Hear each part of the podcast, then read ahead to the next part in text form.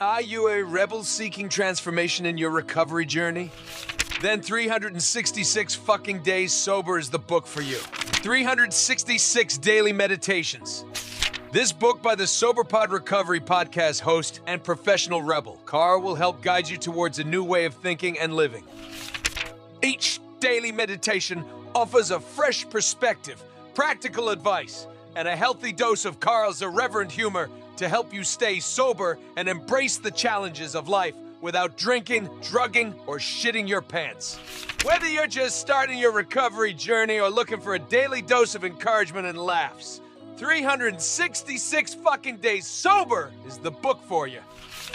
So, if you're ready to transform your life and become the rebel you were meant to be, get your copy of 366 fucking days sober.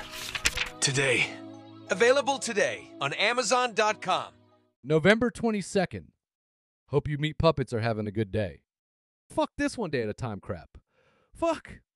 It sucks ass, doesn't it? That some days we simply have to grit our teeth and bear the result of a totally shit day.